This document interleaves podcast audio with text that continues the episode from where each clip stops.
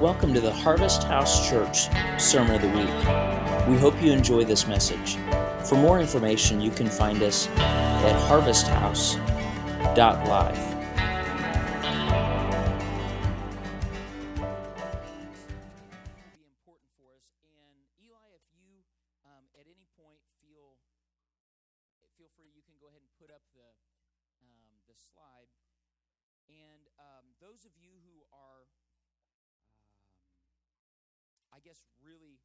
paying attention will notice that we um, we actually have, yeah, that is not the slide that I used. Um, hmm. Well, that's interesting. Interesting, interesting. Um, so if uh, Eli or Britt, if you guys have your phones, mine does not have the um, go live button. So we're not going to live stream unless you guys have something. Apparently, my app updated or something. So anyway, if you guys haven't want to do it, great. If not, no big deal.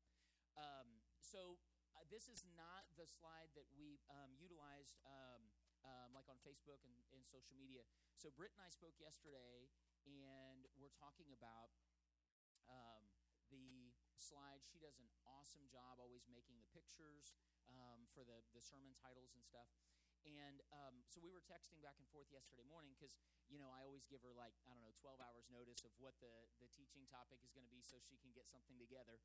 Um, and um, so I texted her yesterday morning and, and she had a wedding that she, thank you, Amber, um, and had a wedding that she had to, um, uh, to shoot. And so when we were talking, I said, you know what, I'll just take care of it. And I, I tried to find a photo that is similar to what Britt normally uses, which is what I posted on Facebook. Not this, just to be clear, in case anybody's confused. Uh, not this. Um, uh, so I start. I decided to use um, a picture that I tried to really look and find something that was similar to what Britt would use, and I posted that on Facebook. I really all along wanted to use this, um, but if I'm being totally honest, I was terrified to do that. And Eli, don't forget you'll have to, um, if you've got your screen lock on or whatever, you'll have to turn that off. Otherwise, it gets hairy. Um, but I wanted to use this picture, but I didn't have the um, uh, wherewithal to do that. And um, there's a few reasons. Number one, because it's far too Catholic. Uh, and number two, because it, it's a painting, um, and we're actually going to talk a little bit about this painting and what it's about um, as we as we go this morning. So uh, I'm going to read to you some notes. I've got a lot of notes, um, and just deal with it. Um, we're going to talk this morning about dreamers, and it, this has nothing whatsoever to do with anything political, nothing whatsoever to do with the title that's been given to um, uh, undocumented children that are in this country. So just if you're waiting for that shoe to drop, the MAGA train has left the building. It is that's not we're not going there today. That's not the topic. We're actually talking about being dreamers um, and what it means for us to be a people that turn loose the next generation to see without boundaries. Um, Einstein actually said that logic will get you from point A to point B, but the capacity or potential of dreams is endless. And um, I really like that idea. We do need to be pragmatic, we do need to be logical, but there's something that happens that comes in that tries to steal what I would call the idealism, the creativity, the drive, the desire that you have. And in my opinion, in most cases, it's probably loss or disappointment. When something doesn't work out, um, you become disappointed because you know you really were believing God for some incredible thing and it didn't happen. God spoke to your heart, you were trusting Him for it, it didn't work out, and so that outcome begins to affect how you view what He's able to do. And worse than that, it actually begins to affect what we think His character is or who we think He is. Because when God says He is faithful, He is love, He is goodness, it's not talking about it, what His demonstrations or actions are. It's talking about who he is. So, in the midst of that being who he is, as soon as we have something happen where God in our mind is not faithful or doesn't follow through on what we thought he was going to do, it begins to affect who we think he is. And then the next time he asks us to trust us, we're far less inclined to do so. So I'd like to start with a question this morning, as we have been over the last few weeks. Why does God refer to himself all throughout the Bible as the God of Abraham, Isaac, and Jacob? Has anybody ever asked that question? Maybe you have. I have not. Why is it that all throughout the Old Testament and throughout the New Testament, God is referred to as the God of Abraham, Isaac, and Jacob? He doesn't refer to Joseph. He doesn't refer to David. He doesn't refer to Moses or Isaiah or Elijah. Um, you know, there are so many individuals. I mean, you think David would be in the mix. Man after God's own heart. Like, God's going to pick somebody to be the God of. It's that guy. I mean, I don't know if you, I don't need to remind you that both Abraham and Isaac were liars. Both of them, both of them on separate occasions told foreign kings that their wives were their sisters because they didn't just trust God to lead them. Right? Just being honest here. It's a good way to quiet the room. The first thing to note is that all three of these patriarchs of faith were barren or were, excuse me, in barren marriages. Now, I do need to mention, I, you'll never find anywhere in the Bible where it says a man is sterile. It always says the woman is barren. That's because at the time, it would have not been culturally acceptable to ever put that on the man. So, just so we're clear, it, it, it's not always, uh, it may not always have been that their wives were barren. It wasn't like these guys, you know, they had a one in a million shot and they just kept marrying these barren women, you know? Um, it might not have been the shot. Maybe they lived a little too close to Chernobyl and some things weren't working like they should. I'll just stop there. Um, uh, this was before the, the, the beauty of, of pharmaceuticals, and so I don't know what, what that means. But suffice to say, these uh, the, the primary thing that all these three patriarchs had in common is that all three of them were in barren marriages. Um, Abraham being the most famous. The next point is that God ratified the same covenant with all three men, st- uh, stating that through them all people and all nations would be blessed.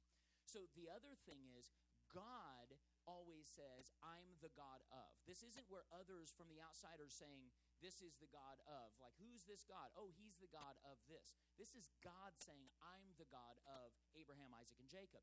And Jesus also ratifies this. I think that we miss the point of why, though. There's no holiness that really qualifies them.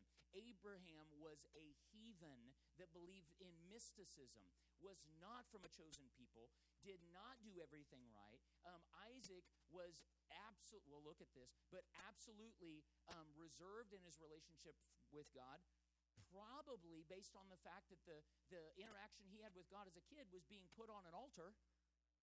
That'll mess you up. How do you feel about God? Well, I'm a little afraid. He makes me a little nervous, right? Um, and uh, hey, Dad, we didn't bring a lamb with us. Oh, son, God will provide. What do you mean? Um, and then you have Jacob, whose name is Deceiver. So, like, these are the patriarchs of our faith. So it had to have been more than just their character. It was the fact that God spoke through Abe to Abraham first, and and um, what He spoke to him. You find it in Genesis 12. It's 12. It's not on your sheet, but you can reference it. That through him all the people of the earth would be blessed. We're going to touch that, but we're not going to go too far because that's going to be probably in our Wrecking Religion series coming up. So, um, we're we're going to talk a little bit about what that means and why that is. But he kept saying that, and to those three individuals, Abraham, Isaac, and Jacob, he gave this same covenant. Through you, all the people of the earth are going to be blessed. That's what made them the God of Abraham, Isaac, and Jacob so special, and why he kept referring to them. It wasn't because they were really, really, really holy. It was because through them he had ratified this covenant that said, because of you guys, the way I bless you guys is the way I'm going to be able to bless everybody else. The point that we have to remember when stating this from Genesis 12 all people and all nations will be blessed because of them. Let me be completely clear. The reason God blessed Abraham and selected Israel as the chosen people was so that all of the people of the earth can be blessed. So anything good God has ever done for his people has ultimately been for the sake of the entire world. Let me be clear. Anything God has ever done good for you is supposed to be for atheists. It's supposed to be for Muslims. It's supposed to be for other. Pick something. Other. But that's what he said. We think, I chose God, I'm in the club, I get to be blessed. God said, I chose you, through you, everything gets blessed. We don't like that. Why? Because I'm the one in the club. It's supposed to be me. I've got lots of cabinets to put all these promises and blessings in. I've got U-Hauls to fill up with all these blessings. But what God said in the initial covenant was everybody. Do you realize that three different times in the book of Isaiah, um, God actually says that it's his intention to restore Sodom and Gomorrah? He says, I want to visit Sodom and Gomorrah with my presence and my power and restore them as I intended them to be. My point of that is, we have to remember he's far greater than we've ever given him credit for. He's far more into restoration than we thought. If there was ever a group of people that I would consider lost and nothing you can do, it's the people that God rained down fire and brimstone and devoured the city. God says those people are not without hope.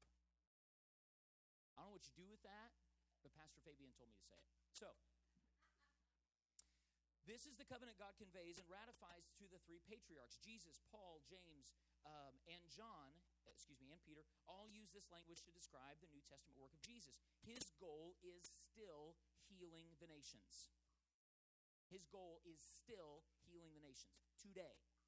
Abraham knew God in an amazing way. He was not a part of the chosen group initially. He was in an ungodly country and God led him out. However, if I can be honest, Abraham brought with him a lot of the cultural mindsets about God that were intrinsic to his home and these other gods. Now, before you think I am Abraham bashing, let me state that we all do this. The reason we packed our bags from the tradition and religion of denominationalism, evangelicalism, and the American postmodern church movement is because we knew there was something more. However, whenever you pack your bags, you bring things with you. Some of these things are good, necessary, and important to who we are. Others are much more subtle. They are associated, excuse me, they are as associated to the what. They're not associated to the what, but the why. They become these things that get their, their hooks and other things about who we think God is and how we think God is allowed to do things. And so we, um, it's amazing when you really study. I grew up in the Assembly of God, and it's amazing to me how much of the Assembly of God, which was a charismatic Pentecostal movement, denomination, how much of that was actually affected by the Baptists. And so many things that we saw that we would not agree with the Baptist about, but yet we would take this whole thing about the Baptist and apply that. So much of our teaching um, about the fact that you could at any point lose salvation, which is the reason I got saved three times a month. Right? I've already gotten saved twice this morning.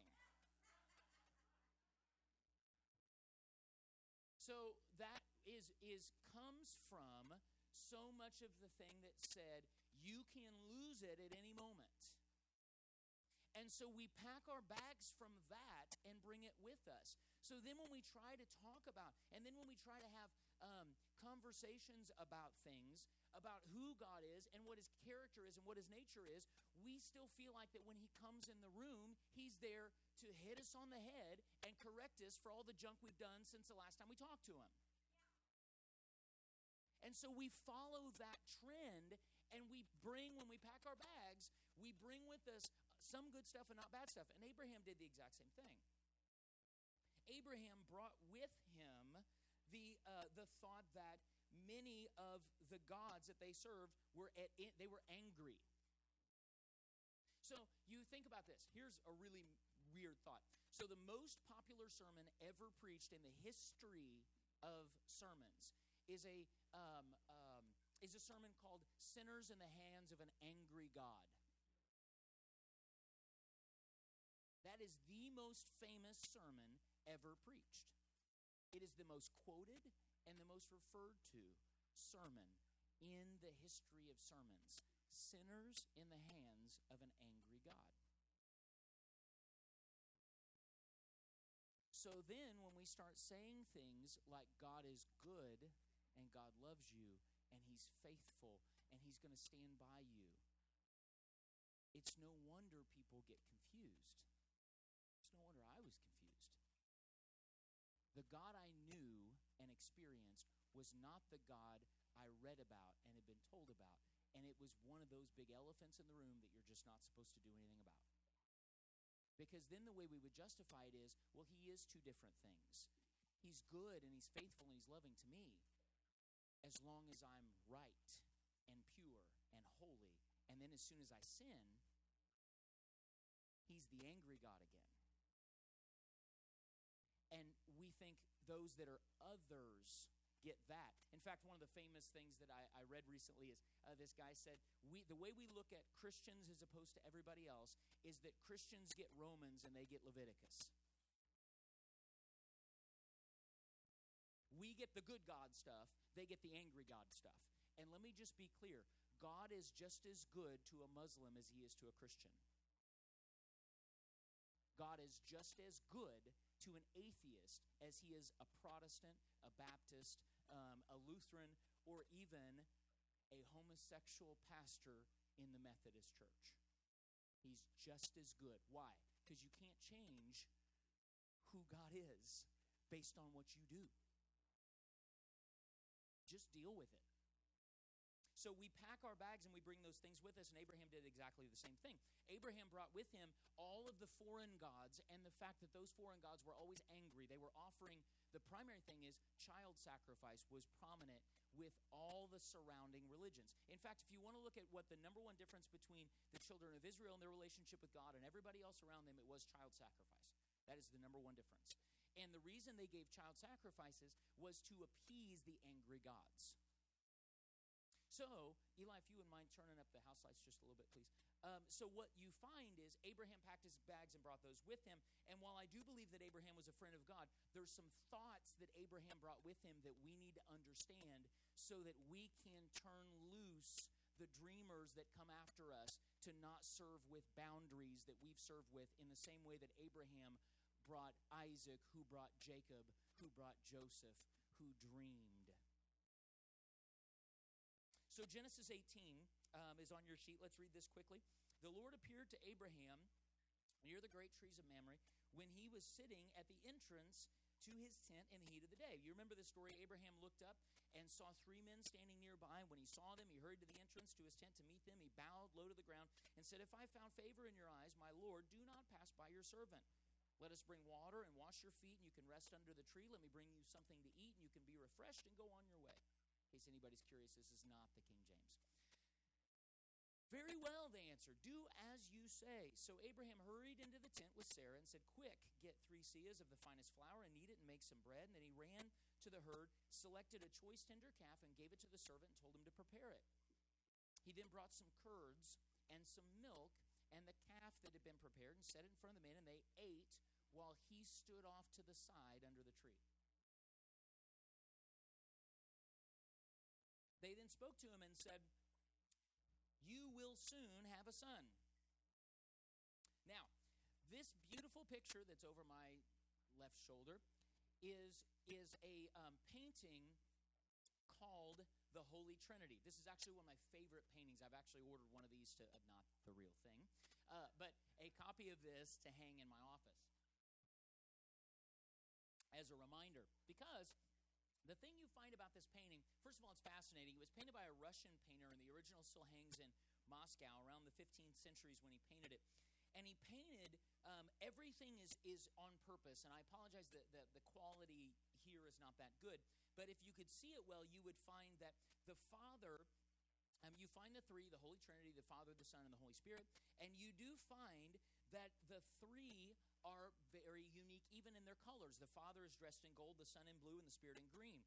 And in the painting, you will notice that in this area, you see this rectangle that's on the front of the table they're sitting at that small rectangle that is on the front of the table that they're all sitting at. The thing that's interesting about this is that historians tell us that there was something glued there. In fact, the original painting in Moscow still has glue residue on that part of the painting.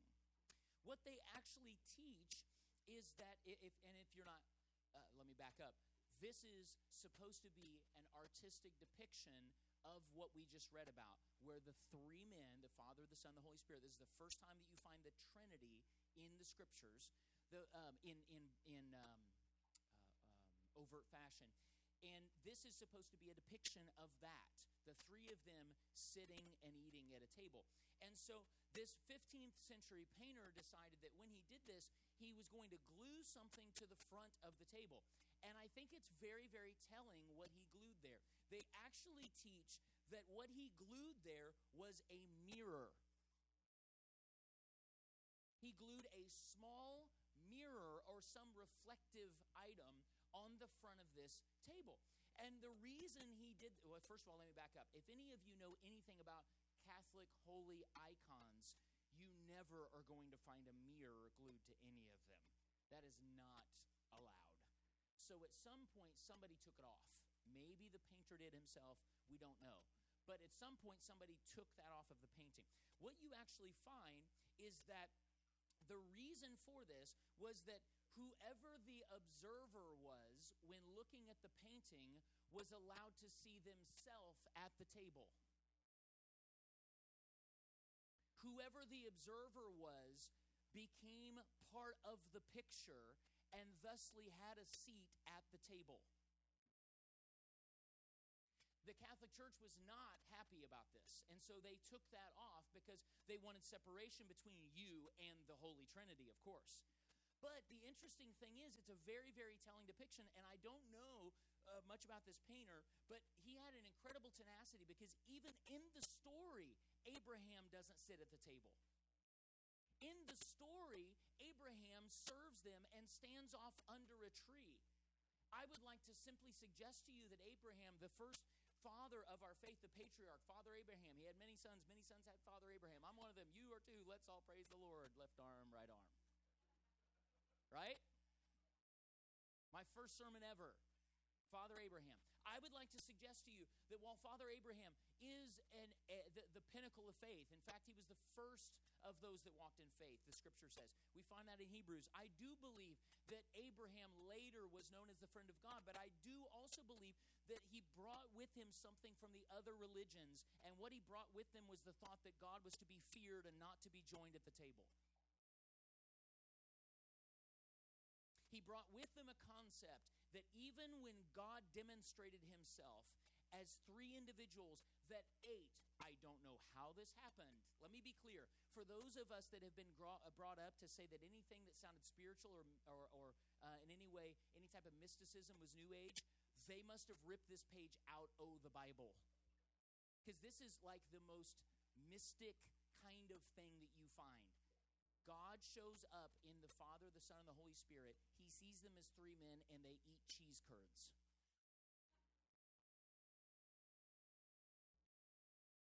God is French, apparently. I, I didn't really realize this, but God has a thing for cheese. Isn't that weird? But this is what the Bible says.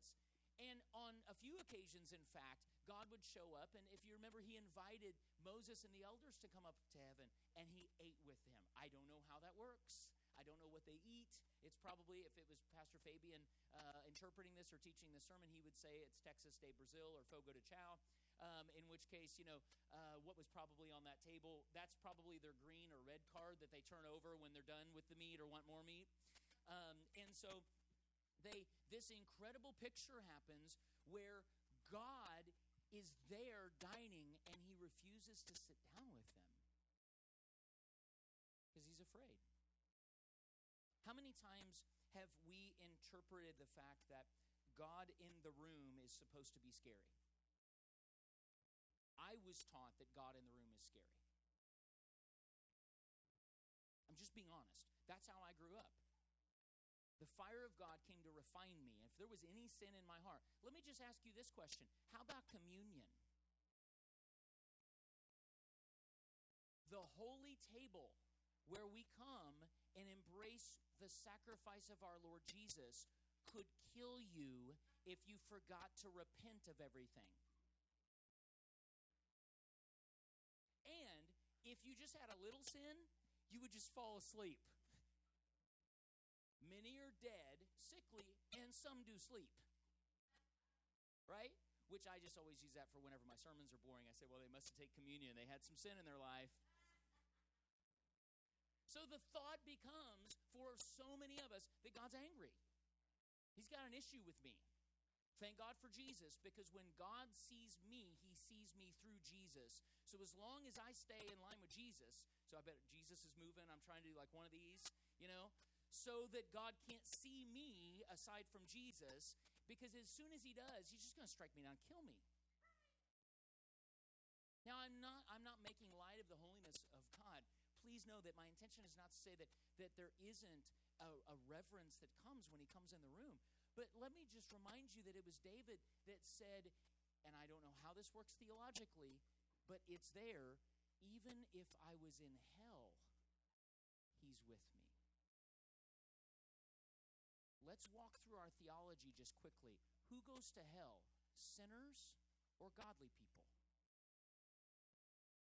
So the sin of your life is so prevalent that you end up in hell, and God's love is there with you. I'm just quoting the scripture. So, doesn't that kind of mess up that whole thing about when God sees you, he sees you through blood stained glasses? That's what I was taught. Sees me through the lenses of the cross. You know what? I think we need to start teaching our kids original goodness and stop teaching original sin. I'm not saying that we're not fallen. I'm not saying that we're not with sin. But what I'm saying is, we so drill into their head that they're dirty, rotten sinners, and we reinforce it with things like Amazing Grace, how sweet the sound that saved the dirty, rotten wretch like me. And, and, and what we're doing is, we're emphasizing our character and we're de emphasizing or we're demeaning His because his goodness character can far overshadow your sin character anyway. So, why in the world, and as if you need to be reminded about it, why do you need to sing about it? I'm well aware. And so, when you see this with Abraham, that sets the stage. That's why the painter put the mirror, because you are intended to be at the table, even though Abraham didn't join the table. If you study Isaac's life, you find that he was very reserved. In fact, scholars call Isaac the passive patriarch. It's an interesting thing. He is defined as being the ordinary son of a great father and the ordinary father of a great son. That's what most of the scholars say about Isaac. So we know right there he didn't get to be one of the three big names because he was really powerful, really special. We remember the wild story of his two sons, Esau and Jacob, and Jacob steals the birthright and the blessing and becomes Israel. But as we look closer, I believe we're actually peering into generational legacy, the progress of getting closer and closer to God. Abraham refused to sit at the table with the Trinity. He was comfortable with covenant. He was comfortable with service and function, and to a degree with friendship with God. But I find it fascinating that when James refers to Abraham as being called the friend of God, you never find in the scripture where he's quoting it and God never actually said it. So there was a perception of Abraham as the friend of God that James refers to, but you actually never find God say that all throughout the Bible, and you never actually find that in the Old Testament except for one time in Isaiah, and it's when somebody else is talking about Abraham. So I would like to suggest to you that that was God's intention to be his friend. Abraham was just far more comfortable with obedience and function than friendship. It's just my opinion. You can take that or leave it. I believe that from this point, you find that Isaac was drastically affected by some of the encounters in his life, and it really shaped his view of God. As I mentioned earlier, maybe being proposed as a sacrifice had something to do with this, but who really knows? Finally, we get to Jacob. He is the first patriarch to be visited by God in a dream, and maybe in some ways, he is the first dreamer. It's the first man in the patriarchal line visited by God in a dream, and the first man to dream. In fact, one of my favorite Jason Upton songs is about Jacob's dream. And you read about how Jacob would lay his head down and things would begin to happen. The heavens would begin to open up. He would see angels ascending and descending, and all these things are happening. Jacob had an incredible gift. And Jacob, who was born as deceiver or supplanter, ended up becoming Israel, which literally means the man who struggles with God and prevails.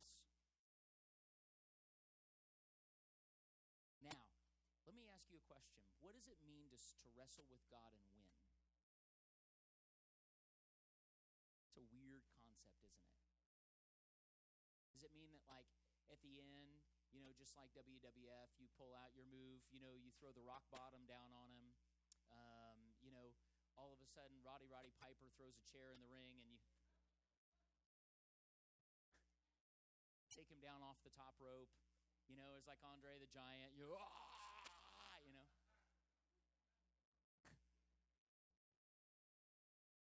Jacob sees that he's got God against the ropes and does the Hulk and you know. Hulk Hogan. I don't know. But I do know that to wrestle God and win must have meant that he prevailed in what it was he was trying to achieve. And what he was trying to achieve was simply re identification to be re identified not any longer as deceiver, but as the one who knew God in devotion, the one who knew God in passion, the one who would never let go of who God was. I will not let go of you until you bless me.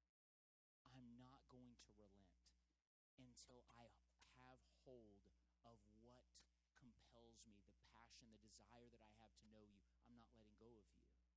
That's Jacob.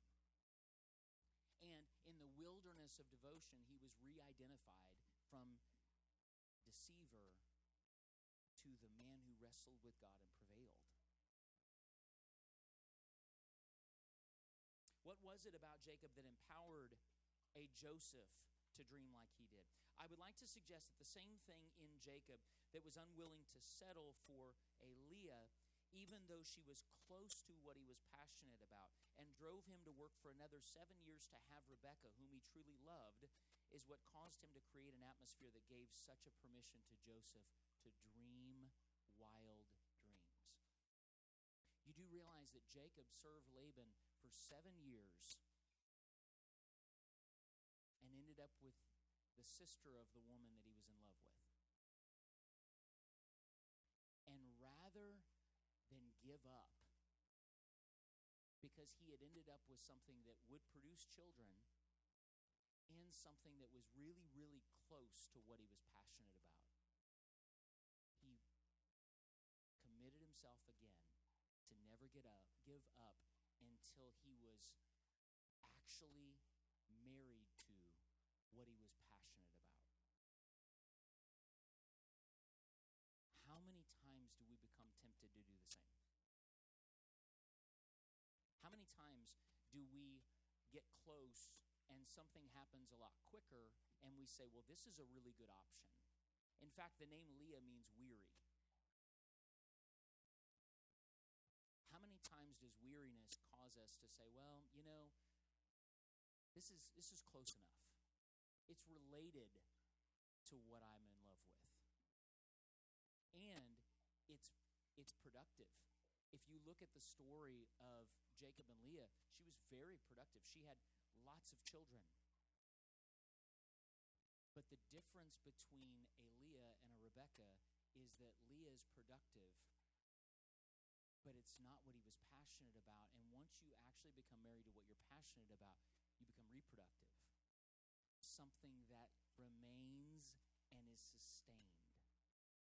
Because let me remind you that but for Jacob, staying in pursuit of what he was originally passionate about and giving himself to work again for seven more years. At this point, he's 14 years in. Then it was several dozen years before Rebecca actually could conceive. But for him doing that, the entire tribe of Israel would have been wiped out because it was Joseph that provided food when they were starving to death. Joseph was the firstborn son of Rebekah. Without Jacob's tenacity to recommit his heart to not give up and to say, I'm not letting go until I have what I'm hungry for and what I have to have, the passion, the desire to have, we wouldn't have the children of Israel. We wouldn't have Jacob having Joseph, who down the line had Jesus.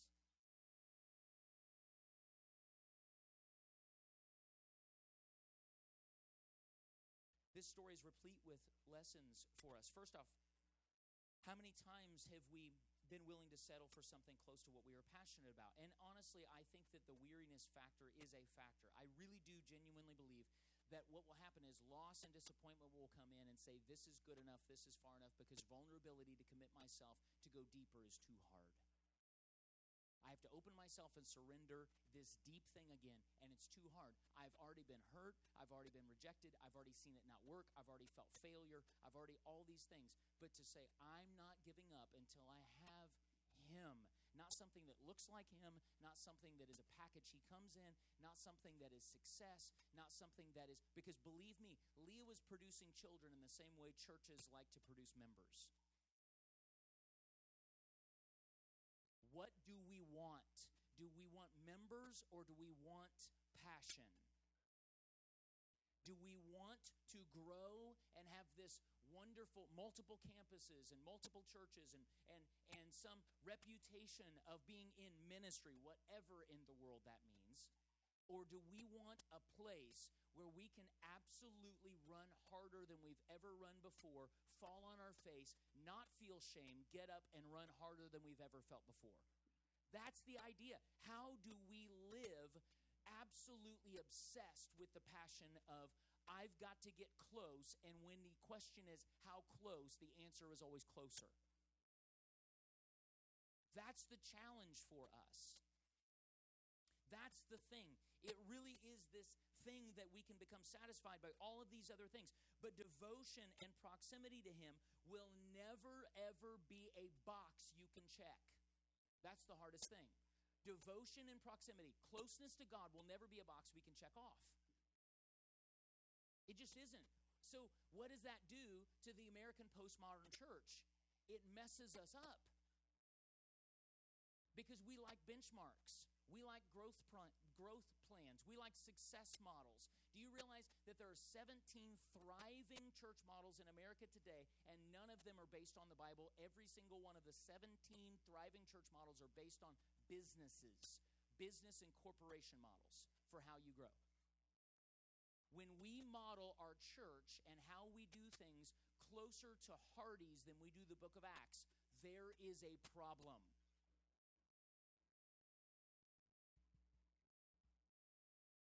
It is not something you can say, since I'm closer than I was, I must have arrived. There is no arrive, there's only closer.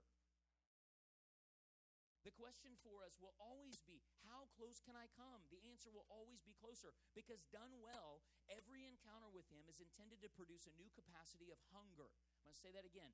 Done well, every encounter with Him is intended to produce a new capacity of hunger. The life of the Spirit is the only thing where the more you eat, the hungrier you get. Every other thing in life, you eat, you get full, your hunger is satiated. Eh, the life of the Spirit is the only thing that separation from substance actually causes you to lose hunger. And so what happens is, is we get hungrier and hungrier, not based on the absence of food, but rather based on the degree of eating we partake in. Our passions, our dreams, and our desires are what will ultimately then produce a Joseph that will be used by God to rescue the sons of Leah that have persecuted him. Let me be clear to rescue the sons of Leah that have persecuted Joseph. We, we got it. I mean, let's just walk it out here. You do realize that the purpose of the next generation, the sons of Jacob, Joseph, is to rescue the sons of Leah that have probably rejected Joseph.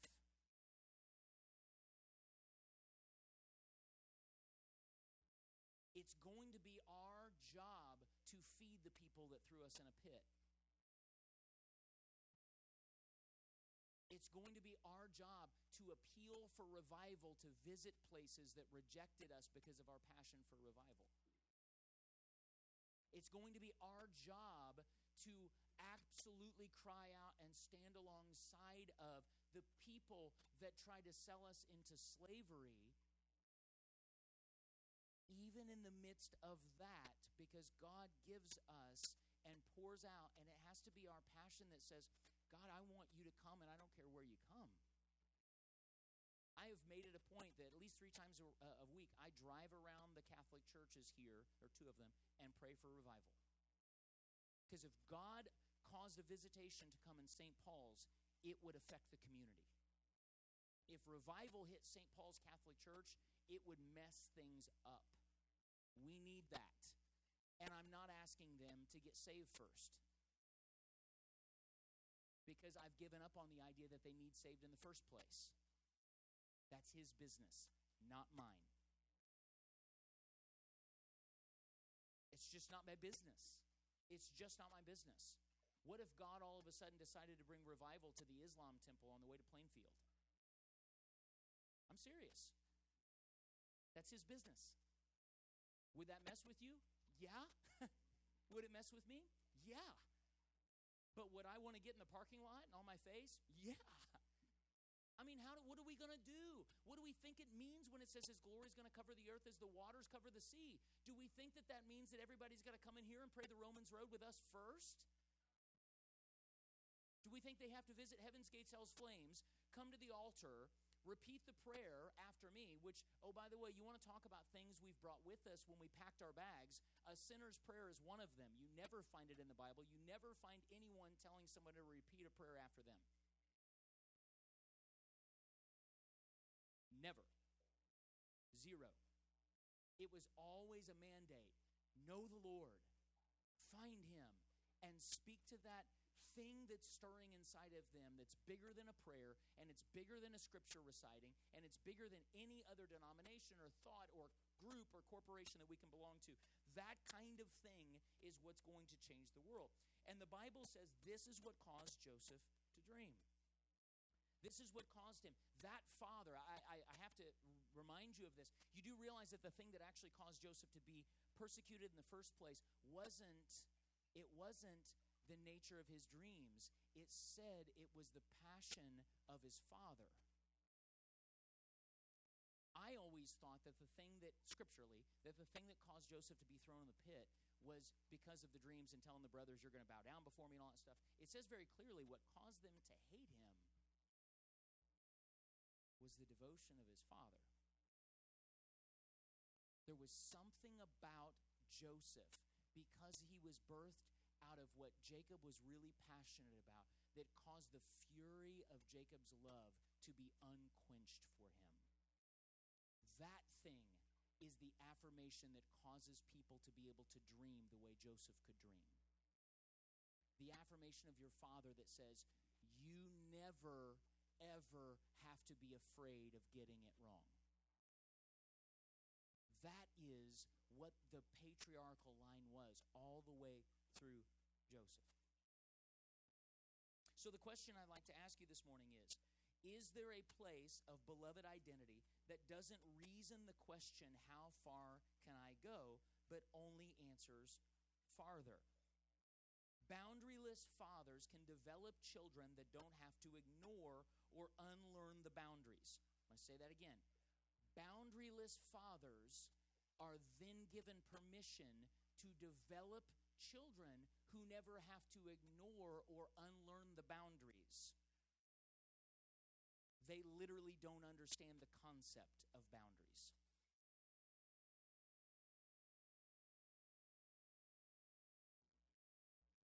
They don't have to be told, God loves you even when you've made a mistake. that boundary was never put in place in their mind for them to have to unlearn. They never have to be told in the midst of these things that, well, that's a little bit too weird, you should back off. Or you're not supposed to pray for that person because they're too sick. You know, eh, or that's inappropriate, or you shouldn't be spiritual at this moment. It's not that they have to unlearn that because us as fathers, us as mothers, us as those that are going ahead, can actually begin to ignore and unlearn the boundaries that we've been told that God has. Our children don't have to ever know they were there in the first place. I have huge dreams. My dreams are 23 and 19 and 4 and 5 and 6 years old. And because those are my dreams, I don't have to hurry. Because I'm giving my life to be a foundation that doesn't have boundaries, that breaks off boundaries, so that as they grow up, they never have to break off boundaries. They don't even understand the concept that there could be boundaries. That's the call. How can we do that and father them in that way to where Joseph could have the tenacity to tell his brothers they were going to bow at his feet? You want to know why he could dream that wild? Because he had a father that was absolutely obsessively in love with him and did not put upon him anything to hold back. It was just the most obvious thing in the world. Do you realize right now that we're raising a generation, maybe the first generation ever, that the first characteristic of who God is is goodness? This is now alive, in my opinion, the first generation ever that's going to be developed in an atmosphere where the first characteristic of the nature of God that they think about is good. They don't have to fear God like I feared God. They're not afraid of Him the way I'm af- I was afraid of Him, and still am in some ways. They do not have to fear falling like I have feared falling. They're not going to grow up getting saved six times a week like I grew up getting saved six times a week. Why? Because they're not in fear that if there's some unrepentant sin in the crevices of their heart, that Jesus is going to come back and they're going to burn. They're not knowing that fear. That is the idea of what God is allowing. And that's the patriarchal line where we can actually look and say, there's a mirror at the table because you belong there with your Father.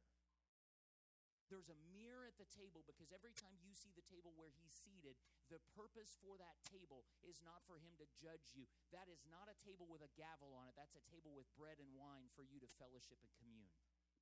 This is going to be the first generation that knows him first as the affirmer and not as the judge. This is going to be the generation that thinks of God and his primary word is yes, not no.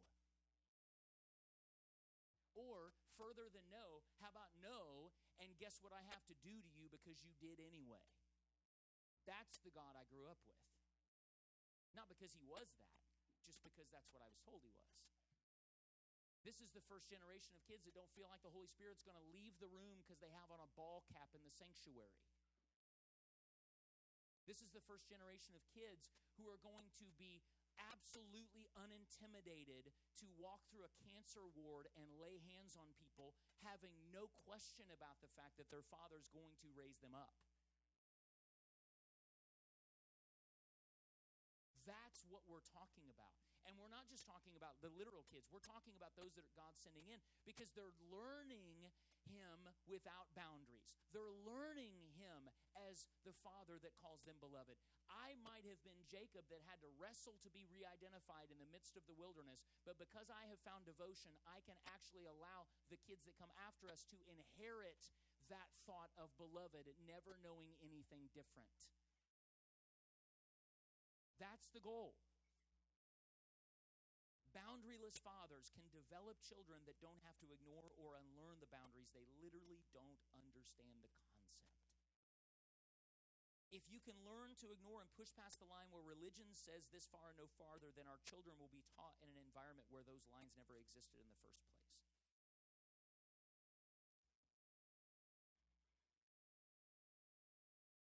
I'd like to close with a story, Oh, I, I need to say this first. Sorry. That was my first fake close. Just in, yeah. For keeping tally. Yep. I get I get one more. Um, hmm. He's looking for a people whose hunger for him alone exceeds their hunger for his purpose to be fulfilled in them. I'm going to say that again. He's looking for a people whose hunger for him alone exceeds their desire for his purpose to be fulfilled in them.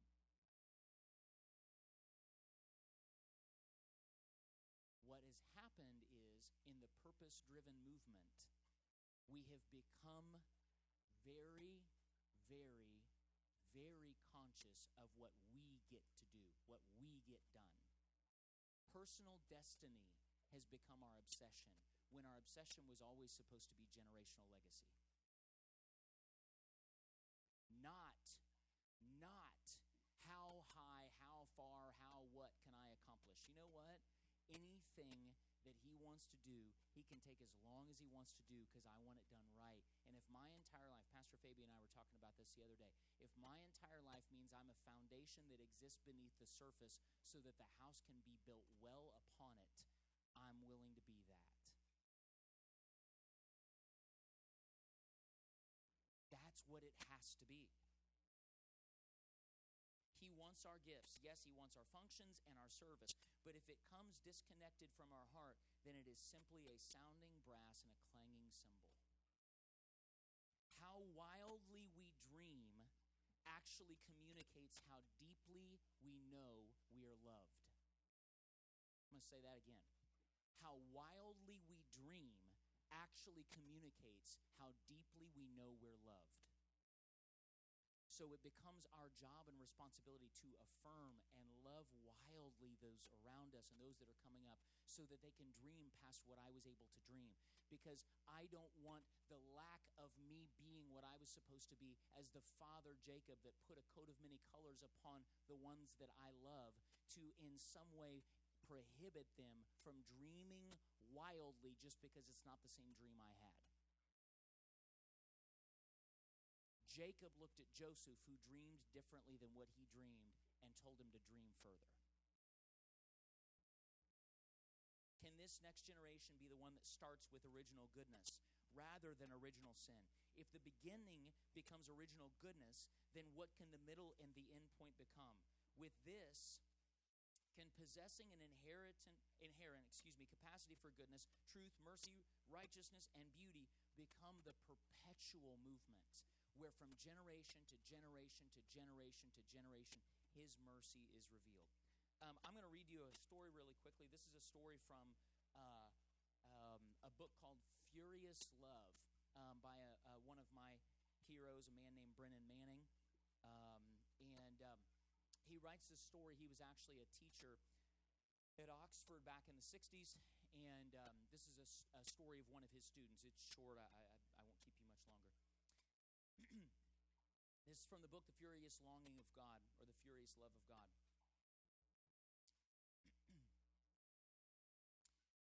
Brennan Manning had a student named Larry Mullaney.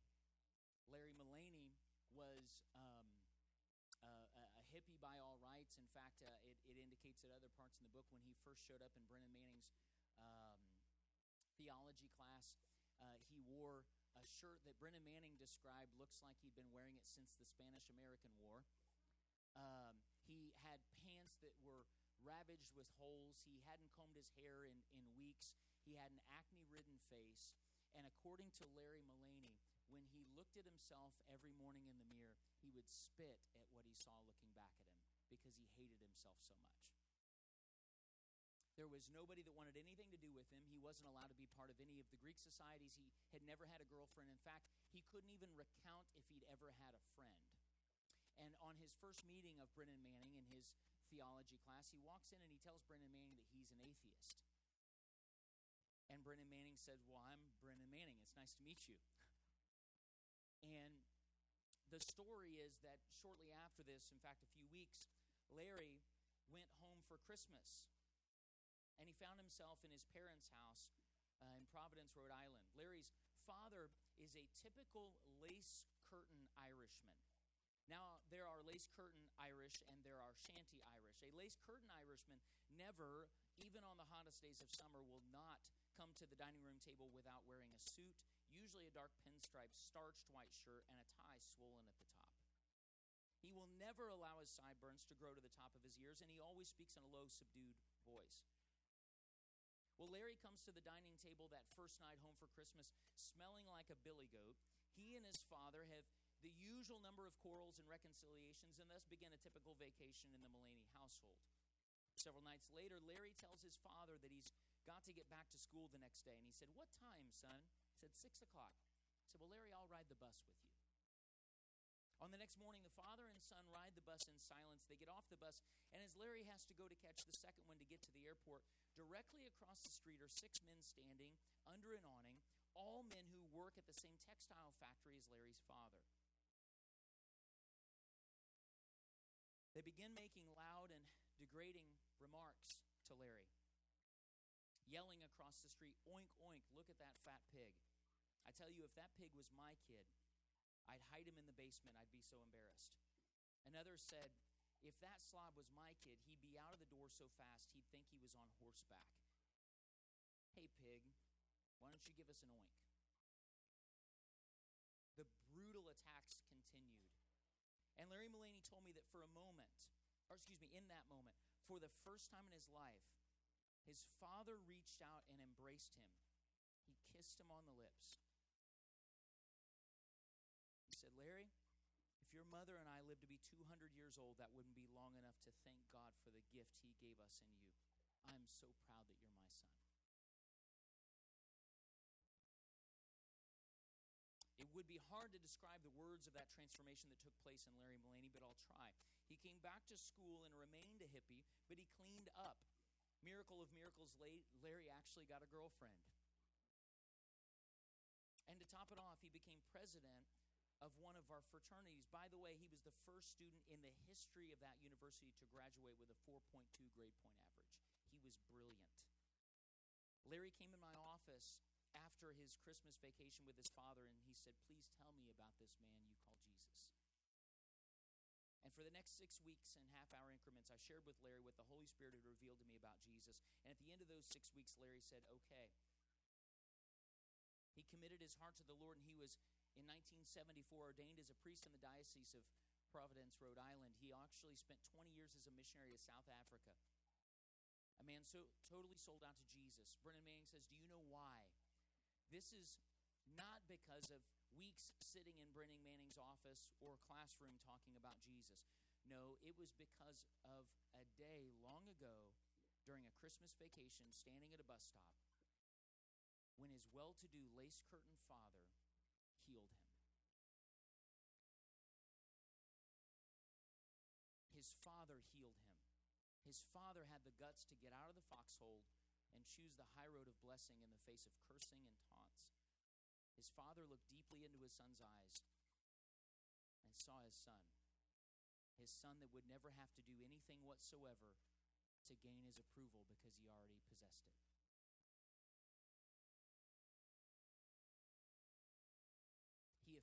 affirmed him that day with love and change the entire direction of his son's life. That's our Father. The love of a Father that we get to model. And in the midst of that, we have the opportunity to have kids, to have people around us that know that kind of affirmation in every measurable sense, Larry Mullaney was a failure in comparison to his father. In every measurable sense, he was not what his father had maybe hoped for.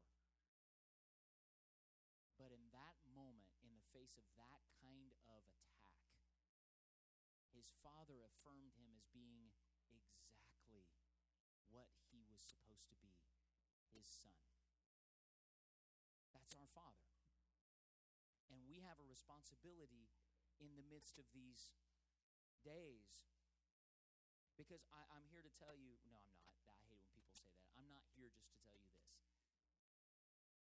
I want to tell you that despite what you've been told by Tim LaHaye and by um, various, various other people on television, these are not the last sorry. These are not the last days.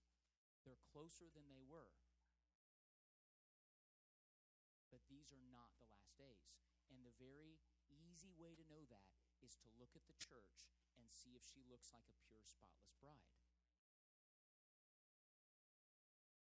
So, unless we think that Jesus is going to have to lay hands on her when he comes back to heal her from the broken mess that she is, these are not the last days.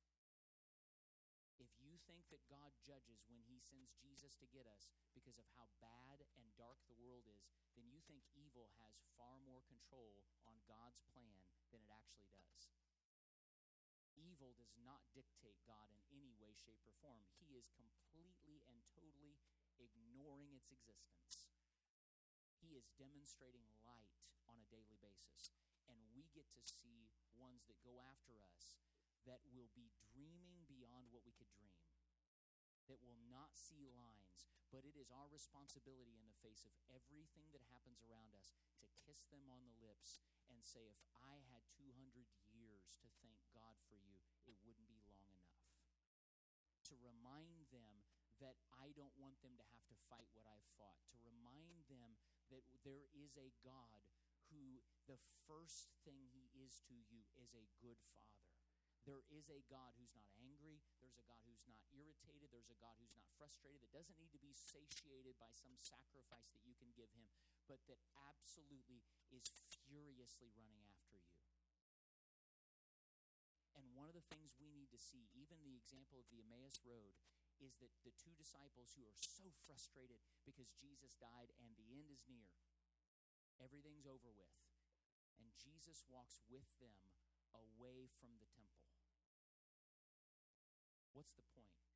Jesus will walk with these people and with us even when we're walking away from Him.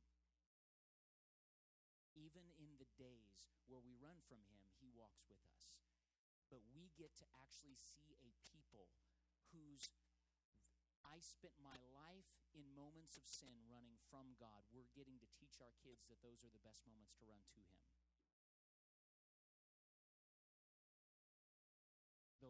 Know what it's like to run from Him, even in the moments of their greatest shame, because they're going to know Him as the affirming Father that He is. And in that moment, the only thing that matters is goodness. And that goodness calls them to run towards Him always. So, Father, we thank you for this. We thank you for what this means for us. We thank you that you have you have given us a seat at the table. We thank you that the table is far bigger than we possibly have ever imagined. We thank you that there are people at the table that we don't necessarily think maybe even belong there. We thank you that this table is something that you invite us to, not to correct us, not to tell us how we've made mistakes, not to tell us that we're not doing it right, but simply to look into our eyes and invite us to eat drink of who you are and your goodness, knowing that is the only element of change we need. And Father, we ask you that you would cause this to be done well.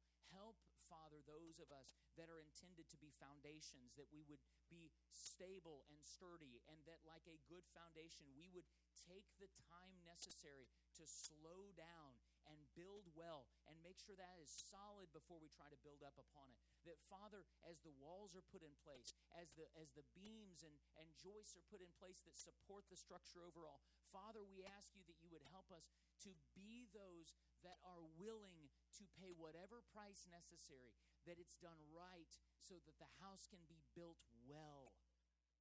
Help us, Father, that when we see those around us, when we see those in this house and outside of it, that we would see it with the same love that you see us, even in the midst of, even in the midst of this thing where we tend to think this is in, this is out, this is good, this is bad. That, Father, you literally look and say, I am a good father to this all.